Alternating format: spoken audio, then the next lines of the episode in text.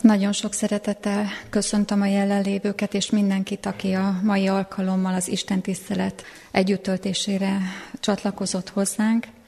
A mai napon egy nagyon jól ismert ige szakaszt fogunk együtt átgondolni, próbáljuk elmélyíteni, azért, mert úgy látszik, hogy ebben a világban ennek a megértésének és megélésének a hiánya nagyon sok konfliktus helyzetet okoz, és megmérgezi az emberi kapcsolatokat.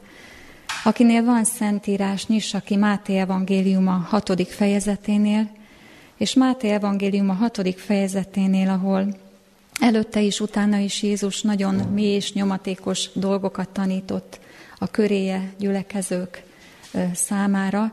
Itt olvashatjuk többek között azt a mintaimádságot, amivel segítette a tanítványait, és meg tudta nekik mutatni a kérdéseik után, hogy ő hogy tud ilyen erős maradni, és hogy tud így élni ebben a világban, emberi természetben. Ezt az imádságot biztos, hogy mindenki nagyon-nagyon jól ismeri, nem az egészet vesszük át. Ennek egy mozzanatát,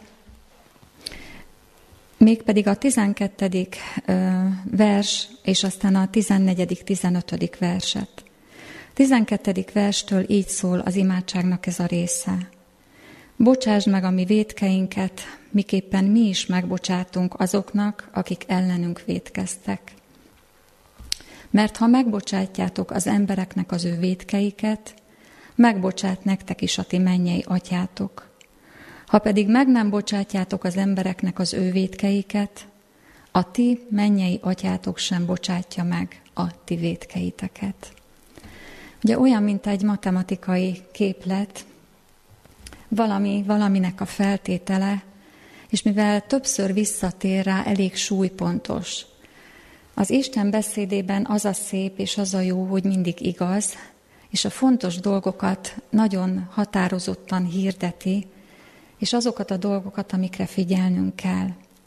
Nézzük meg talán a második résztől kezdve, a második felolvasott résztől kezdve, Miért mondja ilyen kategórikusan a Jóisten, hogy ha megbocsátjátok az embereknek az ő védkeiket, akkor meg tud bocsátani a mennyei atya is számotokra, ha pedig meg nem bocsátjátok az ő védkeiket, a ti mennyei atyátok sem bocsátja meg a ti védkeiteket.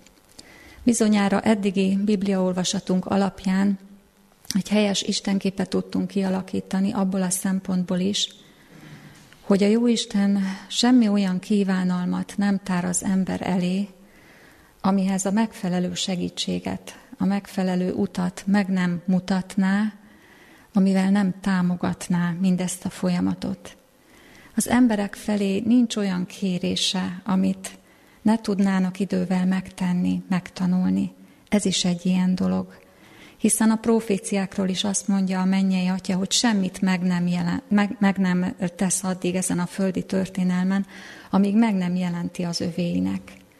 Az erkölcsi magaslatok, az erkölcsi kívánalmak is ilyen dolgok az Isten szempontjából, hogy az oda vezető utat és az ahhoz vezető segítséget is maximálisan támogatja. Így vizsgáljuk meg ezt a kérdést, így nézzük meg a fogalmakat, és tegyük helyükre a dolgokat a Biblia alapján. Amikor ö, ilyen súlypontos dolgokról gondolkodunk a Szentírásból, akkor a Jóisten mindig szeretné, hogy gondolkodjunk. Szeretné, hogy mindig analizáljunk, megvizsgáljunk, megfigyeljünk dolgokat, segít nekünk helyre tenni fogalmakat, elmélyíteni, így van ez a mostani témánkban is. Az emberi világban és kapcsolatokban nagyon sok konfliktus ered abból, hogy megsértődések, megbántások sokasága van, még azok között az emberek között is, akik szövetségre léptek egymással, akár házassági szempontból, vagy kényszerből, de önként munkahelyi együttlétben, munkahelyi közösségben vannak egymással. És ezek a félreértések vagy bántások nagyon súlyos mélyreható, sokszor évekig tartó vagy kibogozhatatlan dolgokat okoznak az emberek életében. Mit mond erről a jó Isten? Mit szeretne nekünk tanítani? Nézzük meg az első dolgot, amivel kezdünk. Az Isten szempontjából más az, amikor valaki megsértődik, és más az a dolog, amikor valós bántás éri. És azért muszáj ezt leszögeznünk, mert mi emberek nagyon sokszor keverjük a kétféle dolgot.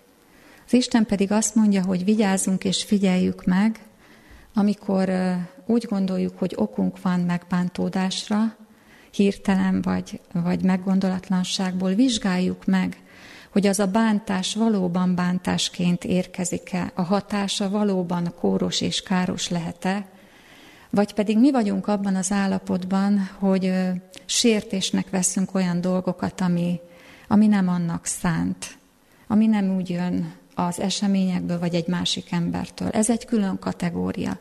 Ez is egy súlyos dolog, de most, hogy megvizsgáljuk a megbocsátás és a megbocsátottság kérdését, ezért ezt most le kell választanunk. Tehát még egyszer más dolog, amikor valaki sértődékeny, és más dolog az, amikor valós bántalmak érik. De nézzük meg, hogy mit is jelent Isten szempontjából a megbocsátás az emberek felé. Innen kell kiindulnunk, hiszen ebből fogjuk megérteni azt, hogy hova szeretne bennünket eljuttatni. Amikor az evangéliumról, az örömhírről, az Isten felénk való kegyelméről, jó akaratáról gondolkodunk, akkor mindig meg kell figyelnünk, hogy az Isten ezekkel a dolgokkal minket valahova szeretne eljuttatni.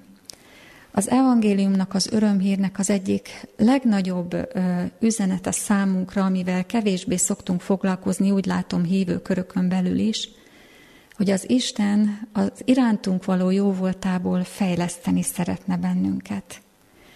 Nem megtorpantani, nem egy szinten tartani, hanem erkölcsi mércével, szellemi mércével, szívbéli, érzelmi mércével fejleszteni szeretne bennünket.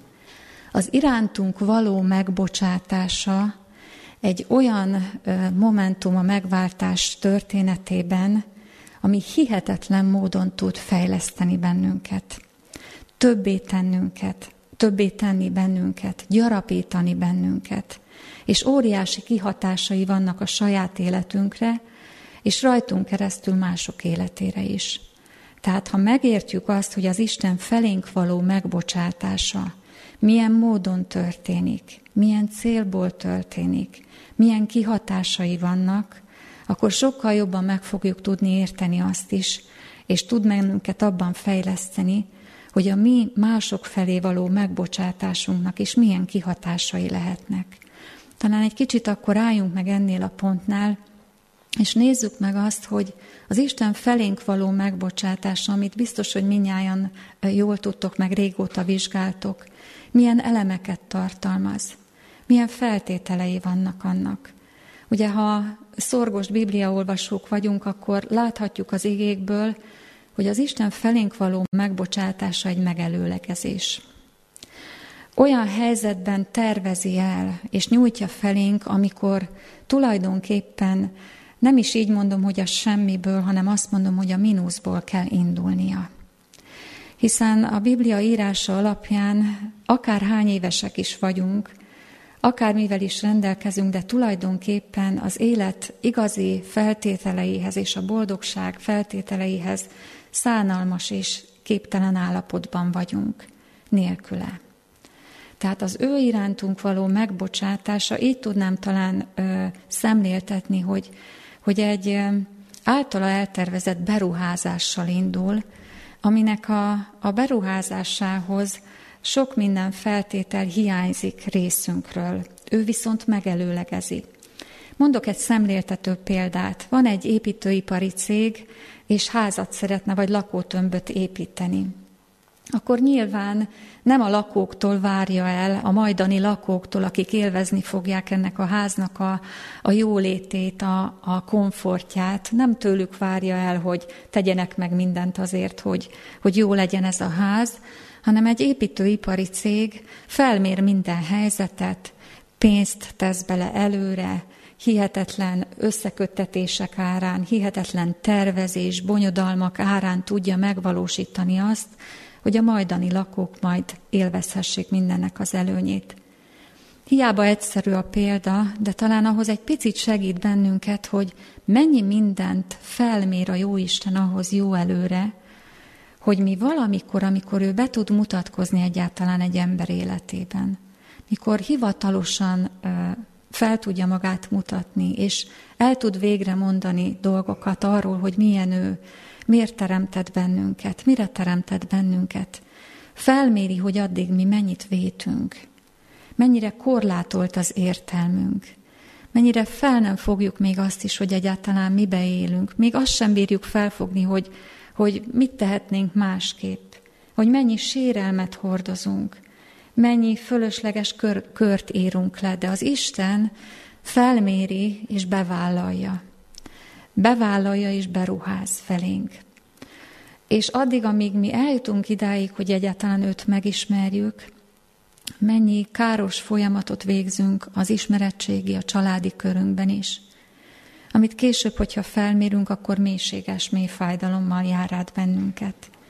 De az Isten mindent belekombinál az ő megváltási tervébe, és ha megnézzük azt, hogy Jézus a tanítványi körében, a földi életében milyen dolgokat ö, lépett túl, és nem vett figyelembe addig, míg őt megértik.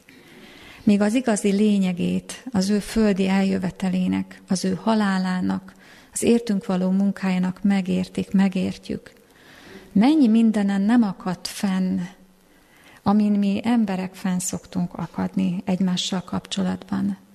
Nézzétek meg és olvassátok az evangéliumokat, hogy olyan dolgokon lép túl, és olyan dolgokat nem vesz figyelembe, ami a mi mindennapi életünket napi szinten megakasztja.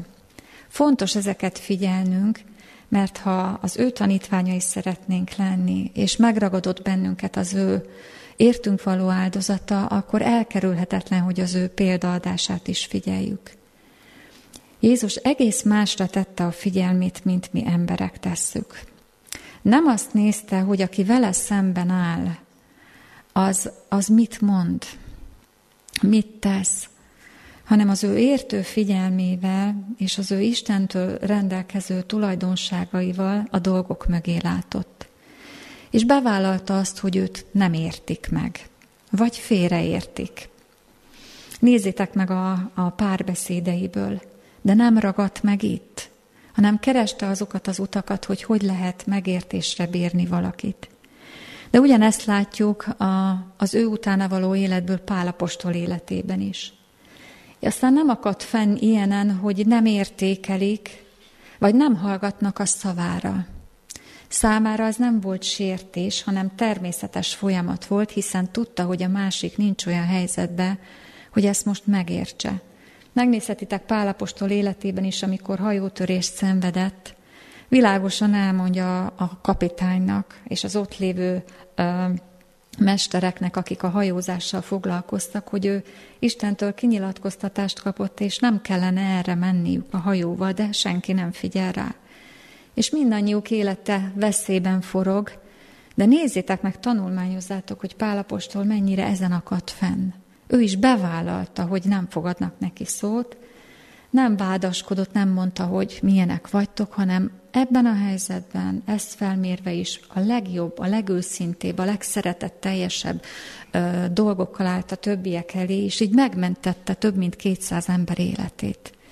De Jézusnál is ezt láthatjuk, hogy a sok-sok meg nem értés és a rávaló nem figyelés nem szeghette az ő kedvét, és nem tompíthatta a szeretetét azok iránt, akik még nem értenek meg annyi mindent. Ha ezt szemléljük, akkor az értünk való munka és a, a felénk való megbocsátás gondolkodása talán előbb, előtérbe kerülhet magasabb szinten is. Aztán megnézhetjük azt is, hogy kiknek a társaságában tudott időzni és adni Jézus. Olyan emberek társaságában, akiről azt mondta a zsidóság, hogy azért ez nehéz eset. Vámszedők és bűnösök, akik látványosan sokat vétettek, akik sokat tékozoltak. Gondoljatok bele, Jézusról ezt beszélték rossz hiszeműen, hogy, hogy ő bemegy a vámszedők házába, és barátkozik velük. És együtt is eszik velük. Milyen, milyen gondolatvilág volt ez annak a, a, az elhívott népnek a szemszögéből, akik arra lettek tanítva, hogy az evangéliumot továbbadják. Olyan emberek felé nyitni, akik látványosan sokat vétenek. Mondjátok meg, nem ez is a megbocsátásnak, meg a megelőzésnek, a beruházásnak, ahogy az előbb említettük, meg a bevállalásnak a, a része. Ez volt egyébként az, ami leginkább meghökkentette a messiás váró népet.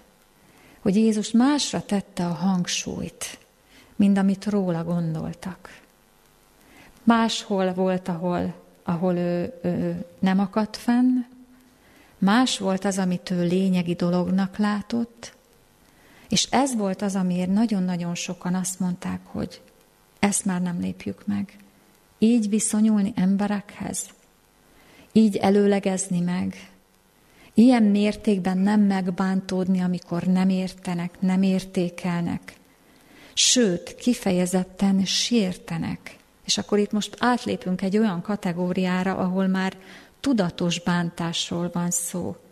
Mert ugye a megbocsátás még azt mondom, hogy nem könnyű, de talán felülbírálható, amikor nem tudatosan bánt valaki bennünket, mint ahogy eddig beszéltünk róla. Amikor tudatlanságból, meg nem értésből, vagy rossz kedvből tesz valaki irányunkba, vagy az ügy irányába, akár a munkánkban, akár a családunkban. De mi a helyzet akkor, amikor valaki tudatosan gonosz velünk? Milyen példákat látunk Jézus életéből, vagy akár Pálapostól életéből, Jézust követők életéből, ennek kapcsán is, hogy mi van akkor, amikor valaki tudatosan vét ellenünk. Vajon erre is szól ez az imádságban való felhívás? Hogyha mi azt kívánjuk, hogy megbocsásson az Isten nekünk, akkor nekünk is megbocsátó szívvel kell lennünk, még ezek iránt az emberek iránt is. Hát ha olvassuk a Szentírást, és mélységesen elmerülünk benne, akkor bizony itt is nyugvópontra juthatunk, hogy igen, ezekben az esetekben is arra hív bennünket az Isten, hogy bizony itt sem szabad fennakadnunk, hanem itt is más látásmódra kell jutnunk. Ne felejtsük el, amit az elején mondtunk, amit megállapítottunk. Az evangélium, az isteni tanítás, az értelemben, gondolkodásban, szívbéliségben és érzelemben fejlesztő folyamat. Az az ember, aki rádöbben Isten fényében, Isten tanításainak a szemszögéből az ő bűnösségére, és tovább tud lépni, mert ez egy hatalmas dolog, hogy el is tudja fogadni azt, hogy neki az Isten előre megbocsátott, és a bűnbánó és az őszinte töredelmes szívet nem veti el magától, sőt, erre vár az egész menny. Az az ember, aki megtapasztalhatja, ennek a, az igazi szabadságnak a mindenre kiható és mással össze nem hasonlítható és mással meg nem szerezhető könnyebbségét, szabadságát. Az az ember, aki mer és tud a kegyelem királyi székéhez folyamodni, az az ember máshogy fog gondolkodni az ellene vétőkről, pontról pontban. Nagyon sokat beszélnek keresztény körökben a Szentlélekkel való járásról, a Szentlélek közelségéről, tanításáról, segítségéről. Kedves gyülekezet, a Szentlélek ezen a ponton nagyon nagy segítségünkre van az isteni tanításokban. Az az ember, aki a kegyelem királyi székétől szabadon jön el, megkönnyebbülve, valódi szabadságot nyerhet, mint ahogy Jézus tanította. Annak az embernek a mindennapi gyakorlati életében, amikor jönnek a kritikus, megpróbáló helyzetek, a lélek segít, hogy eszébe jussanak azok a dolgok, amiket ő kapott a kegyelem királyi trónja előtt. Nincs olyan ember közöttünk, akiben fel nem jönne hogyha te elnyerted az Isten előtt a bocsánatot, ha te feléd az Isten megelőlegező szeretettel, megmentő szeretettel viszonyult, akkor te most ebben a helyzetben hogy fogsz a másik előtt állni? Kedves gyülekezet, amiből az embert leginkább szabadítania kell, az a kemény szívűség, az engesztelhetetlenség, az irgalmatlanság és az igazságtalan gondolatmenetei. Ha megvizsgáljuk az Isten kinyilatkoztatásait, az Isten szerinti megbocsátás nem egy elftelen dolog. Akkor, amikor az Isten nekünk megbocsát, nem azt teszi, hogy azért, hogy mindenkinek jó kedve legyen, neki is, nekünk is, úgy tesz, mintha nem történt volna semmi. Ha valahol a mennyei világban a bűnt bűnnek nevezik. Ha valaki elmélyül a Szentírás tanításában, nagyon mélyen és nagyon élesen ott lesz a szeme előtt, hogy az Isten mit mond a bűnről. Az Isten a bűnt nem nevezi másnak, mint ami, ezért is hozza elénk élesen. És ezért van az is, hogy azok számára, akik a kegyelem királyi trónja előtt sokszor vannak, és sokszor bocsátatik meg, nem azt kéri, és nem arra tanítja az embert, hogy ne lássa a bűnt bűnnek, a másik ember életében sem. Nem elvtelen tanítás. Ne ijedjetek meg attól, hogyha egy bűnt magatokba vagy nyíltan bűnnek kell nevezni. Ez nem a megbocsátás ellentéte. Ez a fejlődésnek is egy mozzanata. Hiszen gondoljatok bele Jézus tanításaiban, tanításaiba, amikor konfliktus helyzetekről, nehéz emberi kapcsolatokról és bűnökről van szó, akkor kifejezett utasítást ad itt Máté evangéliumában a 18. fejezetben, hogy hogy kell egy bűnt, egy nyilvánvaló bűnt felszíre hozni. Hogy kell arról beszélgetni, hogy kell azt nevén nevezni, de hogy kell megnyerő módon lenni egy másik ember iránt azért, hogy az az ember abból ki tudjon szabadulni. Így fejezi ki, hogy megnyerni a te társadat. Tehát még egyszer az Isten felénk való bűnről való gondolkodása, és a mi mások felől való gondolkodásunk nem zárja ki azt, hogy a bűnt a helyén lássuk bűnnek. Csak tudjátok, mi az, amit el szoktunk kerülni, felszoktunk cserélni, vagy gyáva módon kiszoktunk kerülni? Pontosan ez a mozzanat, hogy a bűnt látjuk, de nem az isteni utasítás szerint szoktuk kezelni. Ha bátrak vagyunk, és fejlődni akarunk, akkor olyan módon viszonyulunk a mások felénk való vétkezéséhez, hogy merünk róla beszélni. Kedves gyülekezet, az emberi történelem legnagyobb megrontója az, hogy emberek nem tudnak vagy nem akarnak konfliktust isteni módon kezelni. Ehhez bátorság kell. Ehhez erkölcsi bátorság kell, és ehhez hit kell. Amikor hitről beszélünk, nem csak egy elragadtatott belső érzésről kell gondolkodnunk, a hitnek vannak következetes cselekedetei. Ha minket Jézus arra tanít, hogy valaki minket kifejezett rossz akarattal, ha felénk rossz akarattal viszonyul, vagy számára nem látott módon bűnt követel, akkor egy hívő embernek kötelessége oda menni a másikhoz. De mit gondoltok, és álljunk meg itt egy ponton. Melyik embertől fogja könnyebben elfogadni egy ember azt, hogy ő vétkezett? Olyantól, aki addig nem állt vele szóba, olyantól, aki addig ellenségesen viszonyult hozzá, vagy olyantól, akivel előtte is már barátkozott és őszinte kapcsolata volt. Amikor a megbocsátásról gondolkodunk, akkor annak a megelőző mozzanatairól is kell őszintén gondolkodnunk. Nekünk a másik embernek barátjának kell lenni.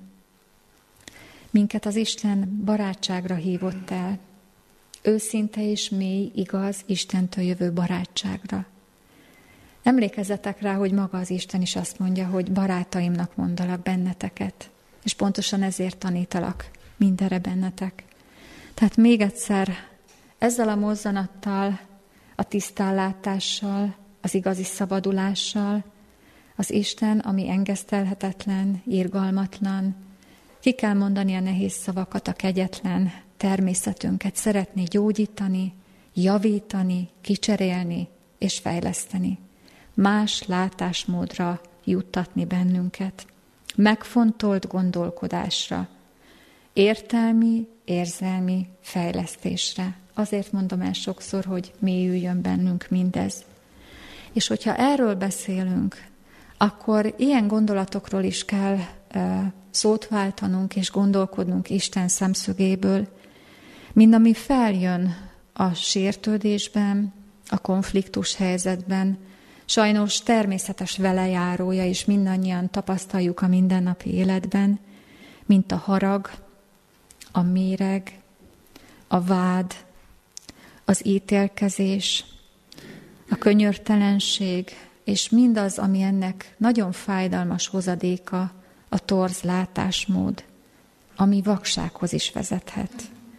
Testvérek, a Jóisten nem csupán azért szól erről a súlyos kérdésről több ízben, hiszen ismeritek a Biblia szavát, van, amikor nagyon szűk szavú.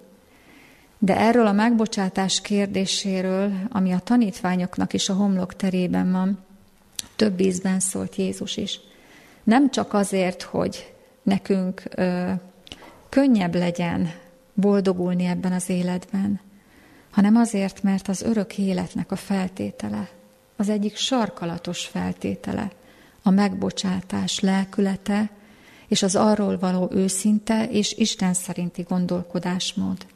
Itt is különbségeket tesz a Jóisten. Azt mondja például, hogyha tudod, hogy valakinek panasza van ellened, nem azért, mert ő bántott meg, bár az is bent lehet a csomagban, hogy még ő bántott meg, de rád haragszik valamiért.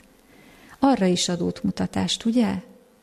Menj el, ne nyugodj addig, addig ö, ne gondold, hogy jöhetsz elém, jót tehetsz nekem, ö, szőnyeg alá lehet söpörni, vagy, vagy úgy lehet tenni, mintha nem történt volna semmi.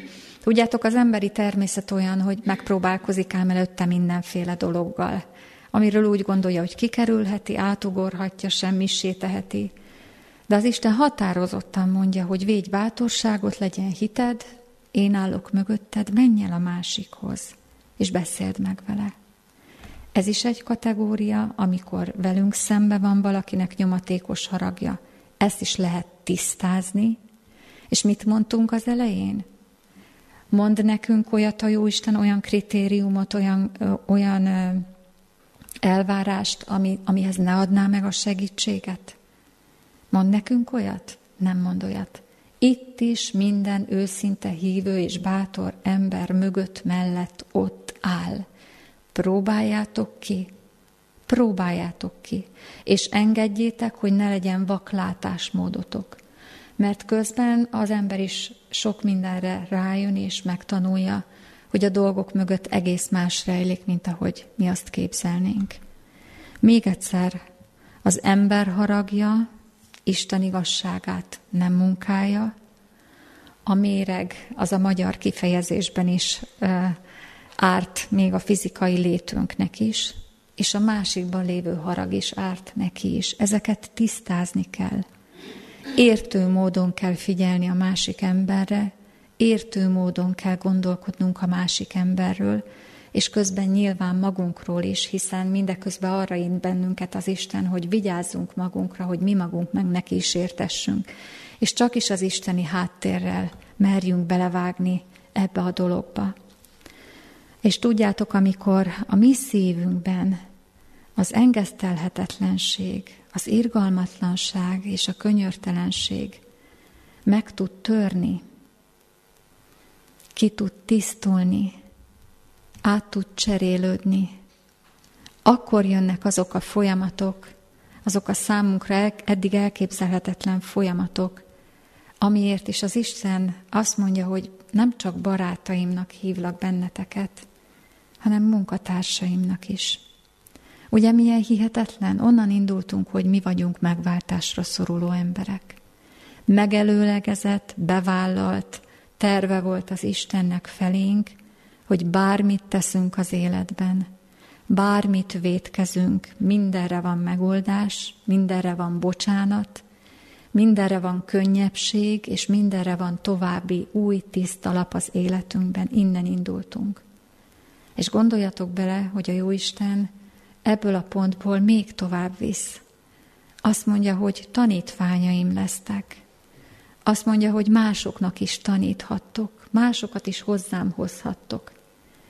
De mit gondoltok, olyan emberek, akik egymás között nem tudnak konfliktusokat kezelni, Isten szerint látni, Isten szerint megoldani, vajon hűen és igazán tudnak-e majd szólni más embereknek, még tanulóknak, vagy még Istent nem ismerőknek?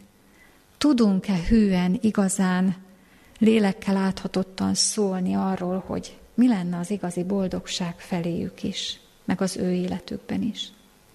Hiteles lehet-e az az ember, aki haragot, felgerjedést, mérgességet, hosszú évek terheit, kitisztázatlan dolgait hordozza magában?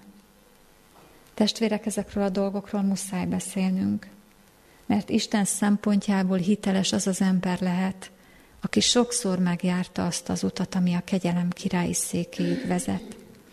Emlékeztek, hogy a tanítványok egy ízben Jézus mellett voltak, és mindig Péter volt az ő szócsövük. Ő volt a bátor, aki gyorsan mert kérdezni, és, és megkérdezte, hogy na jó, de de hányszor lehet megbocsátani? Nagy kérdés. Nagyon nagy kérdés. Akár még egy nap hétszer is. Hogy van ez? És mit mondott neki erre Jézus? Nem csak hétszer, hanem 70, 70-szer, hétszer is. Kedves gyülekezet, ez egy óriási számunkra megléphetetlen látásmódot mutat az Isten szempontjából. Hogy lehet folyamatosan megbocsátani? Hogyan lehet? És akkor elmondja Jézus az adós szolga példázatát. Azért nem mondom el, mert bizonyára mindannyian ismeritek jól, hogy az, aki az Isten előtt áll, és amit eddig is mondtam, megtapasztalhatja, mit jelent a kegyelem királyi széke előtt lenni. Biztos, hogy mindannyian tapasztaltátok. Nekünk van menetelünk a kegyelem királyi székéhez. Ezért jött létre, ezért adta az életét, mindent bevállalva Krisztus. Ezért, aki ezt megtapasztalja, az nem jöhet el úgy, hogy ő a semmiért, az ehhez képest kicsiért ne tudna megbocsátani egy másik embernek. És nekünk különböző formánk van arra, hogy hogyan őrizgessük magunkban a sértődöttséget, meg a megbántottságot. Van, aki duzzogással, van, aki hallgatással, van, aki nem mutatja ki, de belül emésztődik. És az Isten nem szeretné, hogy nehogy egy szinten, hanem visszafejlődésben lennénk. Az Isten fejleszt bennünket, testvérek. Johann Sebastian Bachnak van a János Passióban egy olyan tétele, ami arról szól, hogy Krisztus hihetetlen ajánlom meghallgatásra, hogy Krisztus hogy adta az életét értünk.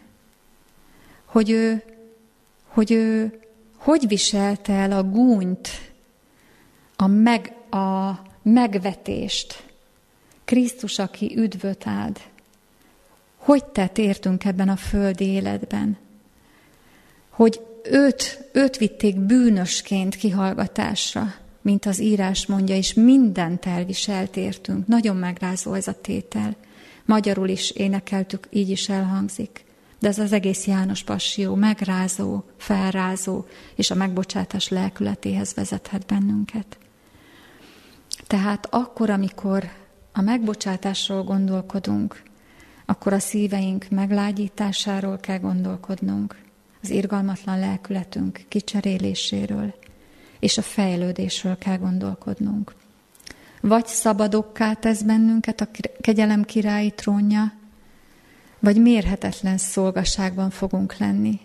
Ilyen nagy a tétje annak, hogy tud-e bennünket fejleszteni a Jóisten. És figyelemmel és felelősséggel jár. Biztos, hogy mindannyian voltatok már úgy, és, és valószínű, hogy most is úgy állunk fel, és úgy teszünk fogadalmakat, hogy hiszen ezért is jöttünk, hogy mi mindannyian szeretnénk eljutni ezekre a magaslatokra. Így van? Sokszor éreztük már ezt, hogy hát Istennel együtt lehetséges. De majd akkor, amikor jön a helyzet, és jön a megbántás, a valódi sértés. Kedves gyülekezet, kedves jelenlévők, kedves hallgatók, fogunk-e élni az Isten segítségével, fejlesztésével, tanácsaival, kitisztázásaival? Tudjátok, hogy mivel jár, amikor élünk vele? Más emberekké leszünk. Amiről eddig így gondolkodtunk, vagy így láttunk, azt a helyzetet először ötször körbejárjuk.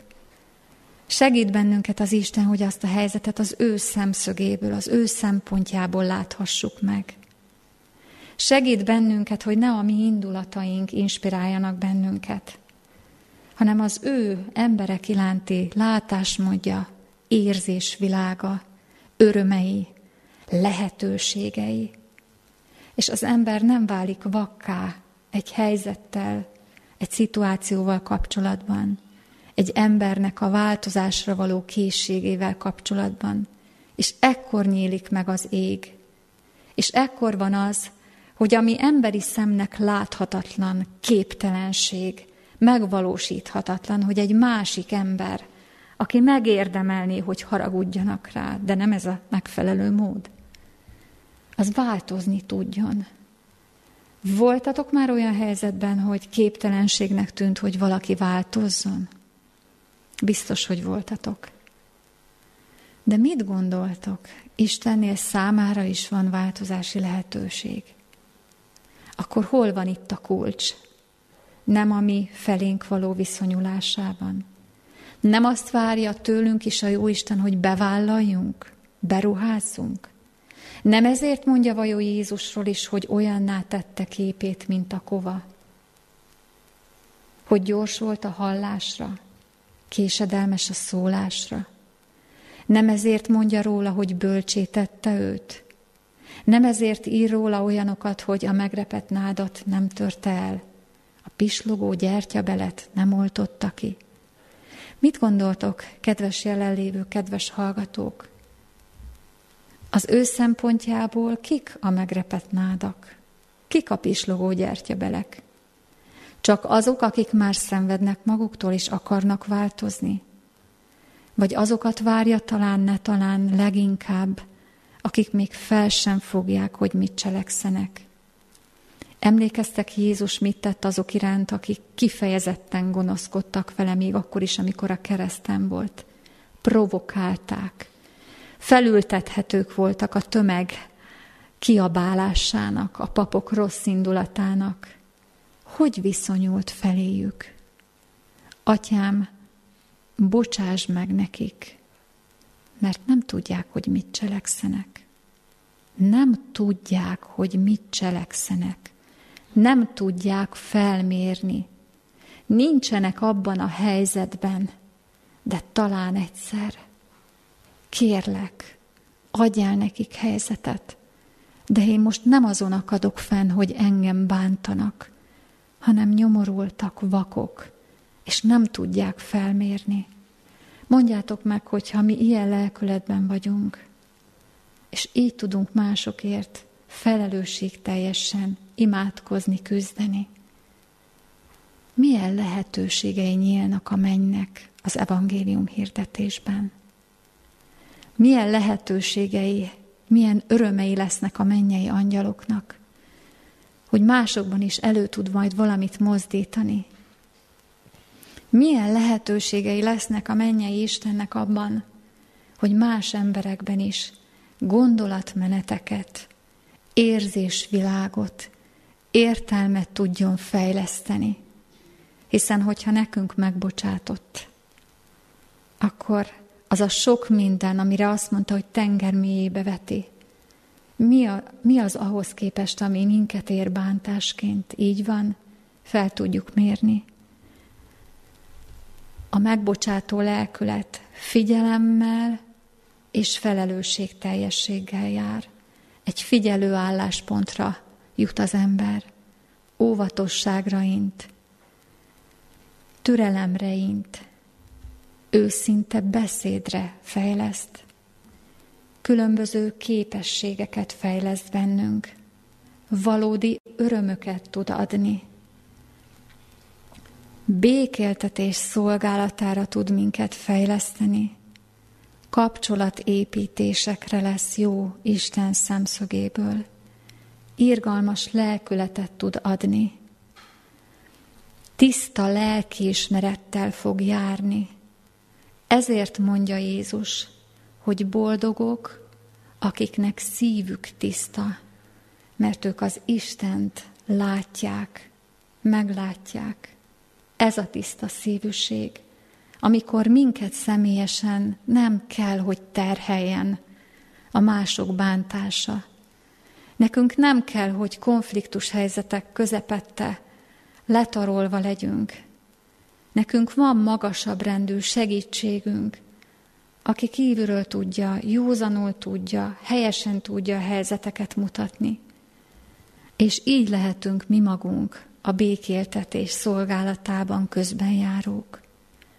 Mondjátok meg, nem örömteli feladat ez? És akkor megkérdezhetjük magunktól, hogy sok mindent kell érte eltűrnünk. Mi is olyanná tehetjük az arcunkat, mint a kova. Nekünk is könnyebbség lesz helyzeteket máshogy látni, nem fennakadni. A tanítványok szemszögéből Jézus életében elég sokáig feldolgozhatatlan volt, hogy hogy, hogy nem ugrik helyzetekben, amire mi ugranánk. Hogy, hogy nem abba a párbeszédbe kapcsolódik be, ami, ami ott adott, vagy nem olyan formán, ahogy mi szoktuk. Nem azt hallja ki egy beszédből, amit mi hallani vélünk. Nem úgy válaszol, ahogy mi válaszolnánk. Nem azon akad fenn. Egész más, hogy lát, egész más, hogy szól, egész mást ragad ki, mert Isten állt mögötte, Istennel járt. És kedves jelenlévők és kedves hallgatók, azt mondja a Szentírás, hogy mi isteni természet részesei lehetünk. Mondjátok meg ennek nem része ez, hogy így láthatunk, így hallhatunk, így reagálhatunk helyzetekben, mint ahogy Jézus tett. Jézus, aki a szidalomra viszont nem szidalmazott, aki a szenvedése közben, mert szenvedett, mert, mert ez nem öröm, de nem fenyegetőzött, hanem azt, amiben mi beleszoktuk lovalni magunkat, hogy mi akarunk helyzetben bíráskodni, ítélkezni, meg megoldást találni, azt hagyta az igazságosan ítélőre. És nekünk meg kell találnunk, ide tud fejleszteni bennünket a Jóisten, hogy mi a mi részünk az életünkben, és mi az ő része. Mi az Isten része, mi a Szentlélek része. Kedves gyülekezet, ezt nekünk tanulnunk kell. A tanítványok úgy mentek oda Jézushoz, hogy taníts minket imádkozni, ahogy keresztelő János is tanította az övéit. Ne szégyeljük, hogy mi tanulók vagyunk. Ne szégyeljük, hogy van följebb a megértésben, és adjuk át a szívünket az Istennek. Hiszen emlékeztek, mit mondott itt szintén a hegyi beszédben Jézus? Mit tanított? Azt mondja, hogy legyetek azért tökéletesek, miként a ti mennyei atyátok tökéletes. És emlékeztek, hogy előtte milyen mondatok hangzottak el? Ilyeneket mondott, hogy szeressétek ellenségeiteket. Áldjátok azokat, akik titeket átkoznak. Jót tegyetek azokkal, akik titeket gyűlölnek. és imádkozzatok azokért, akik háborgatnak és kergetnek benneteket.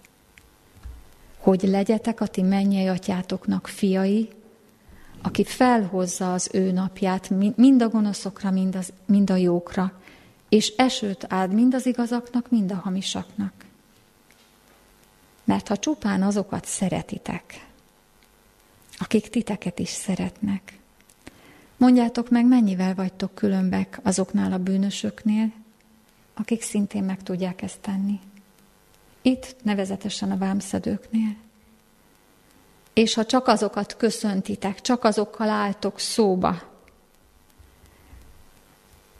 aki, akik veletek is szóba állnak, mennyivel vagytok különbek? Erről a pontról szeretne minket fölfejleszteni és kiemelni a Jóisten. Mert azt mondja, megbocsássatok ezért, de az igét idézem, azt mondja, ez semmi. Ez még a semmi kategóriája. Ha csak az alapján válogatom meg, hogy kihez hogy viszonyulok, hogy szimpatikus-e nekem, vagy hogy jó vonásokat látok-e benne, vagy hogy nem dühíte az ő rossz természete, és ne talántán még kifejezetten engem bánt. Ha mi válogatunk, akkor erre mondja azt, hogy nem engedted ember fejleszteni magadat az életedben ezért nem tud megbocsátani majdan a végső ítéletben neked az Isten. Nem azért, mert ez egy matematikai példa, ahogy az elején kezdtük, hogy ha te így teszel így, ha nem, az Isten sem tud megbocsátani. Hanem azért, mert ezzel, hogy nem engedjük magunknak a megbocsátás nézőpontját, lelkületét, fordulatait, lehetőségeit, ha nem engedjük, akkor azt fogja mondani az Isten, hogy nem engedted, hogy fejleszelek. Hányszor akartam, hogy fejlődj, és te nem akartad. Kemény szívű maradtál, irgalmatlan maradtál, folytogattad a te társadat a sokkal kevesebbért. Nem adtad meg magadnak a lehetőséget, hogy elnyerd a mennyei ruhát, a tiszta ruhát. Egy keresztény író erről a gondolatról egy helyen azt írja, hogy a mennyei ruha a megbocsátás lelkületével nyerhető el. Azzal, hogy amit mi kaptunk az Istentől, azt ilyen módon tudjuk továbbadni. Legyetek azért tökéletesek, miként a ti mennyei atyátok tökéletes. Kedves hallgatók, a téma hatalmas, nagyon sokat lehet róla még gondolkodni. De én mindannyiunknak azt kívánom szívből, hogy mivel fog jönni az életben olyan helyzet, ami megpróbáló számunkra, és ki fog kérni bennünket ez a helyzet, és kérdés döntés elé állít. Akarsz-e a tanultak alapján fejlődni, érezni, gondolkodni, vagy megmaradsz a semminél, ami vaksághoz, fertőhöz és igazságtalan gondolkodás menethez fog továbbra vinni. Kívánom, hogy ebben a, ezekben a megpróbáló konfliktus helyzetekben a jó, az igaz mellett tudjunk dönteni azért, hogy lehessünk a békéltetés szolgálatának igaz, Istentől jövő eszközei. Amen. Könyörülő, irgalmas Istenünk! Nehéz nekünk megállnunk előtted, mert átérezzük, hogy a Teremtő, a mindenható és a legfőbb jó előtt állunk. Jó atyánk, minket megrendítenek a te szavaid és tanításaid. Egyrészt olyan mértékben indítod meg a szíveinket, ami a legfőbb vágyainkat helyezi eléd. Másrészt olyan lehetetlennek tűnnek ezek a mindennapokban. De te azért vársz minket, és azért tanítasz bennünket, hogy elnyerjük azt a hitet, és a tehetetlenség érzése mellett a te segítségedet ami minden helyzetet a legnagyobb magaslatba tud helyezni. Jó Istenünk, mi most a kegyelem királyi trónja előtt. Kérjük, bocsáss meg a vakságainkat, a kemény szívűségeinket.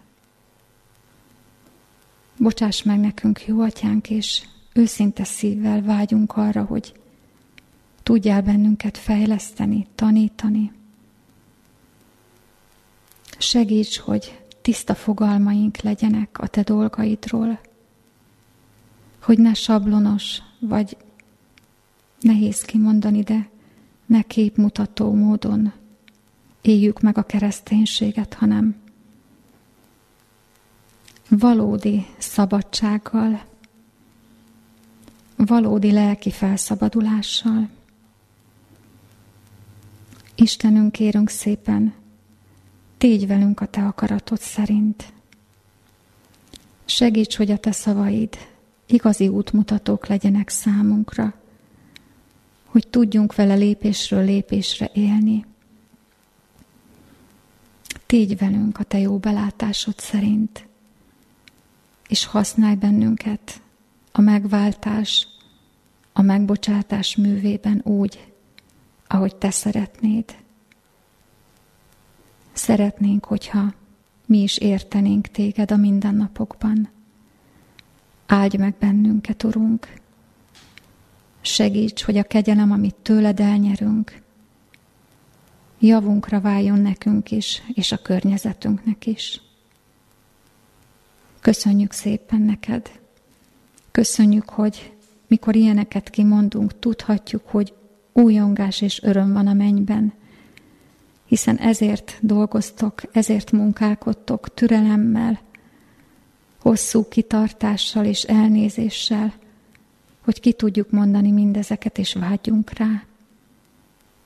Istenünk azt kívánjuk, hogy áldott lehessen a neved minél több ember életében, áldott lehessen a te jóságod, irántunk való szereteted, és Jézus értünk való munkálkodása is.